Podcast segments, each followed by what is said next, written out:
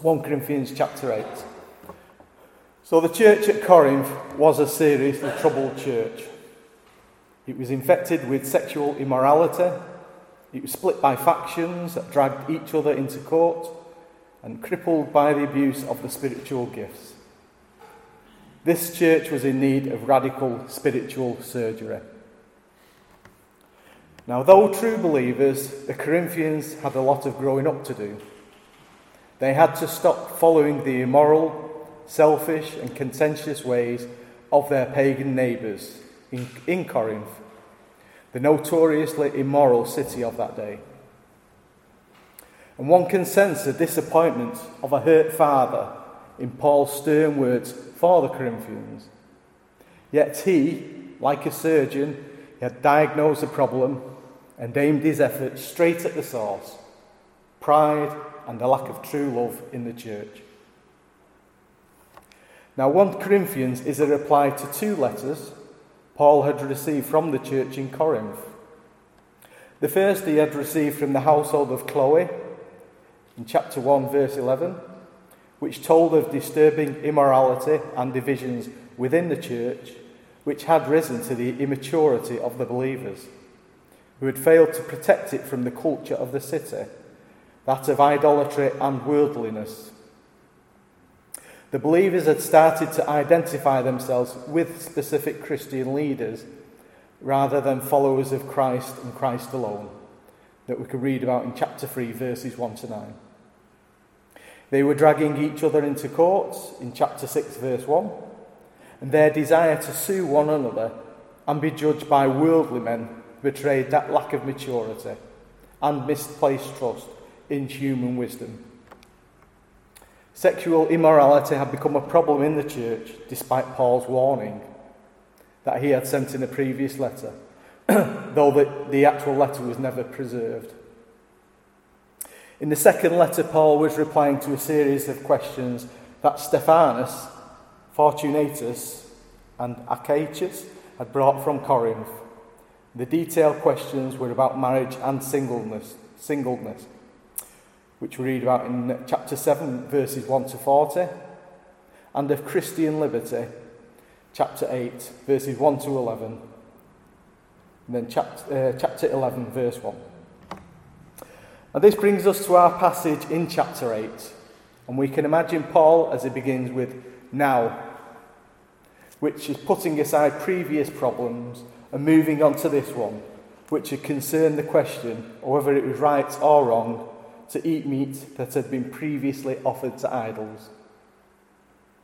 Paul continues by quoting the Corinthians We know that we all have knowledge, which appears to be a kind of catchphrase or slogan used by certain Corinthian believers as an arrogant statement against weaker Christians. And the weaker Christians believed that eating food offered to idols was a sin. Other Corinthian believers thought that such concerns were ridiculous. They argued that if idols, idols were worthless, then the meat offered to them was fine to eat. Paul agreed that food offered to idols was not contaminated, but he didn't leave it there. Paul was more concerned about the attitude of the more knowledgeable towards their weaker brothers. He sternly states, Knowledge puffs up, but love edifies. This poses a question who is a weaker brother? I was reminded of this previously this year, working in a school, of course, and thinking about the time when you're about near the school office at playtime and lunchtime, where you get a daily you can witness a succession of children coming to the school office with various lumps, bumps, and other injuries caused by trips or falls. Now, the less serious ones are treated with an ice pack, usually shaped as a Mr. Bump or Little Miss Calamity, and in some cases, a wet paper towel. And the child will be magic- magically restored and be up and running in no time. The children trust what adults tell them, and they felt better for it. I remember, I remember growing up in the 60s and 70s, playing football or rugby, and any injury was treated with the magic sponge. Basically, a sponge in a bucket of freezing cold water, One douse of that, and you soon forgot any pain and you was up running about again. Now, the lesson for us here is of those who are young or less well informed, trusting those who are more confident and have the answer to a certain problem. Even now, when we go to the doc- doctors or to hospital, we rely on the expertise of the medical staff to help us. And as with things that happen in the world, the same or similar things take place in the church. Do you remember after your conversion, with eyes wide open and full of enthusiasm, doing to do, full of zeal, ready to do the Lord's work? And in church, you may have encountered good Christian believers who would encourage you in your walk, perhaps pointing out potential hazards, traps or snares. And those, those who have lived the life, walked the walk, and now passed on their experience to younger believers. Now, in the same way, you may have encountered Christian believers who may have questioned your conversion. They may have pointed out that all things you should, all the things that you should do, and all the things that you shouldn't do. And how quickly any enthusiasm can be extinguished like a flame, and before you know it, leave the church, and maybe even the faith. And this can be a problem for us as we attend church Sunday by Sunday. In a year, we can hear over 100 sermons. And every day, as we pick up and read our Bibles, we know that just a little bit more, and the danger is that we grow in knowledge, we may be tempted to become know it alls, and we may want to lord it over those who have not attended church as often or have less knowledge. Therefore, this letter is as relevant today as it has ever been. And as we continue, we need to bear in mind our weaker brothers and sisters in Christ and be sensitive towards them. Just as a weak conscience may prevail in young Christians, so the older Christian has a real danger of developing an insensitive conscience and soon forget that their own journey from young to mature Christian will have been filled with all sorts of trials, tribulations, and temptations. And it's only been by the grace of God that they have been able to prevail. In 1 Timothy chapter 1 verse 5, we read of those who fail to realize the purpose of the truth of God. It is intended to lead to love from a pure heart, from a good conscience, and from sincere faith. These people were zealous over trivial matters, however, they missed the things that really mattered. We also have the example of the scribes and the Pharisees who focused on the lesser things, tithing mint and cumin, but neglected mercy and judgment, the weightier matters of the law.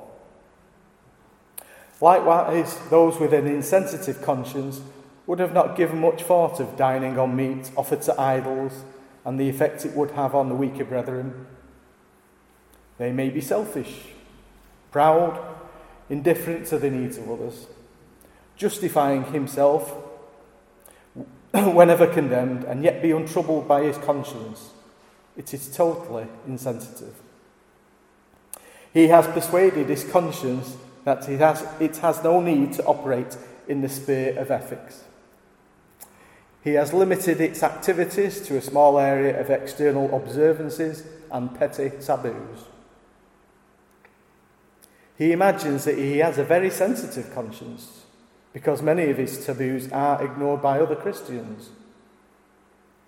The truth is that he has given his conscience very little work to do and forgets that God sees and knows everything, and his thoughts and intentions are scrutinized by a perfect God. And in this way, he is not used to applying the Word of God. On the outside, they may make an impression of a life of sacrifice and devotion to God. However, God looks at the heart and is not pleased by what he sees. In verse 9, Paul warns those who may exercise their liberty to beware lest they become a stumbling block to those who are weak.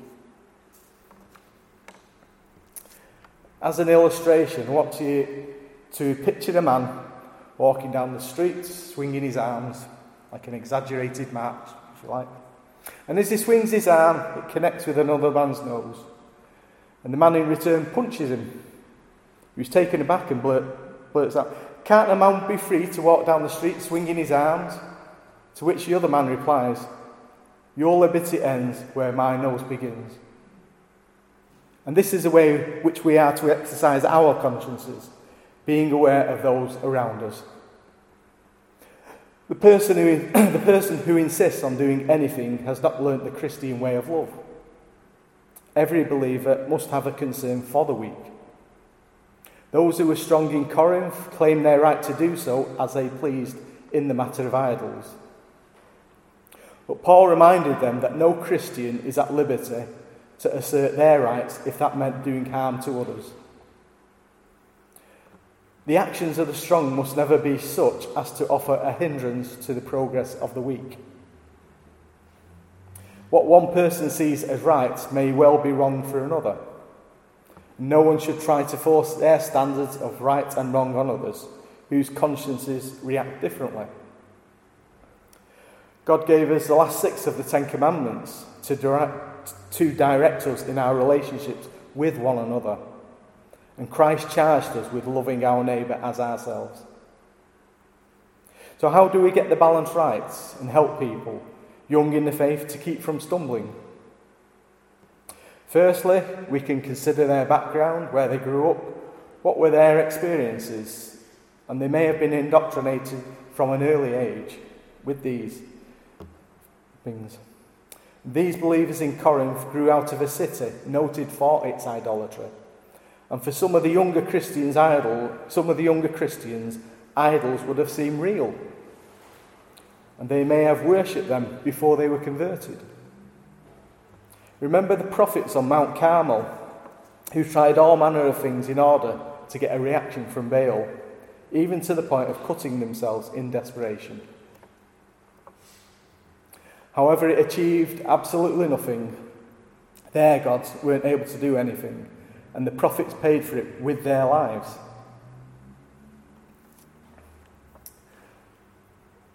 What conclusions can we make with our knowledge of idols?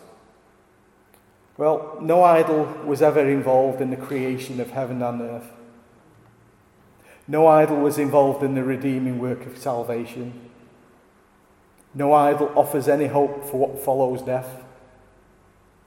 Idols cannot do anything Excuse the pun, but every idol can be identified by its idleness. And idols are the same in the Old Testament, in the New Testament, and today. They do nothing, but they do have a huge impact. Therefore, we as Christians today know that idols are nothing in this world or in heaven. However, they can seem real to the new believer. They are growing up and just as an adolescent goes through the awkward stage, so the young Christian frequently passes through similar experiences. Now, most Christians at some time have a weak, immature conscience over some things. And this weakness is not necessarily an unhealthy sign. It is an oversensitivity which may be evidence of a real desire to honour God However, it's a stage to be passed through and then left behind. These Christians in Corinth believed in their heart of hearts that it was sinful to eat the meat which had been offered to idols. The advice given by Paul in this passage was to respect the oversensitive conscience and to put oneself under its yoke, lest we should encourage the weaker brother or sister to violate their consciences and thus to sin against God. For whatever is not of faith is sin. It may be right to instruct and educate the conscience of, of others, as Paul did, but not ridicule them and trample on their consciences when they are sincerely endeavouring to serve God and are fully persuaded in their own minds. Paul further makes the point that not all knowledge is universal to every believer. In principle, it is open to every believer, but not every believer has risen to it. The stronger, more knowledgeable Christian has an obligation to consider the weaker, the weaker ones, and if that means, in this particular case, abstaining from eating the meat, then they must do it. For to eat the meat within sight of the weaker would not only cause offence, it could be completely destroy their beliefs. It would be the equivalent of feeding meat to a vegetarian without telling them until they had consumed it. And you can imagine the devastation that person would feel within their hearts and their mind. It would be as though they had been poisoned, and psychologically, they may never recover. Romans chapter 14, verses 1 to 3, we read Receive one who is weak in the faith, but not to disputes over doubtful things. For one believes he may eat all things, but he who is weak eats only vegetables. let not him who eats despise him who does not eat, and let not him who does not eat judge him who eats, for God has received him. The commentator Matthew Henry has this to say about the weaker brother. He who has the Spirit of Christ in him will love those whom Christ loved, so as to die for them. Injuries done to Christians are done to Christ, but most of all, the, the, the entangling them in guilt, wounding their consciences, is wounding him. And we should be very tender of doing anything that may occasion stumbling to others, though it may be innocent in itself. And if we must not, if we must not endanger other men's souls, how much should we take care not to destroy our own? Our aim is for a pure conscience, the type that Paul speaks about in 2 Timothy, verses 1 to 3. He had not only obeyed his conscience, so that it did not condemn him, but had refined and purified it. It was well instructed and exercised, and therefore in a healthy condition. It's essential that we realize the absolute dependence of our consciences on the Holy Scripture as our infallible guide. And this brings home to us the need for careful interpretation of the word and the application to the hearers. Just as Rod, Rob speaks from the, the pulpit now and again, well, quite often really, he says, if you think he's wrong or he said something wrong, please speak to him. And I'll say the same to you tonight. If there's something which you may not agree with or I've got wrong, please come and talk to me. Nobody's, nobody's perfect and we all, we're all open to learning.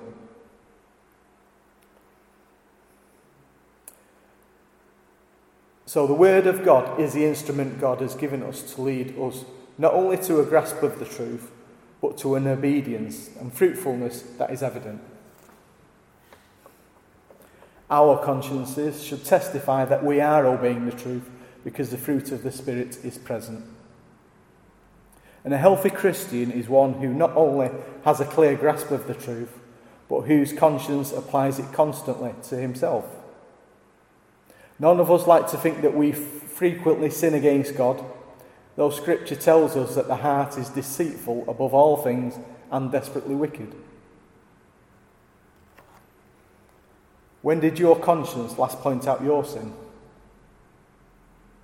When did you last give it chance? When did you last apply the scriptures that you read or heard to yourself and challenge yourself in its application? Do you listen to your conscience when it pings and change your behaviour, or do you wait for others to point out your sin? If we're using our consciences in the right way, as a precious faculty that rightly used can deliver you from being ashamed at the coming of Christ. As we come close, may I implore each and every one of you, as you grow in knowledge, to consider all those around you, giving them preference when occasions like those described arise. Also, exercise your conscience in order for it to be sensitive. Question every activity that you do in order to see whether it is edifying for the body. If not, don't be afraid to change. If we love our neighbours as ourselves, we ultimately honour God, honour Christ, and all that He has done. Perhaps our witness in loving the weaker brother will save them from stumbling and keep them on the right path. Amen.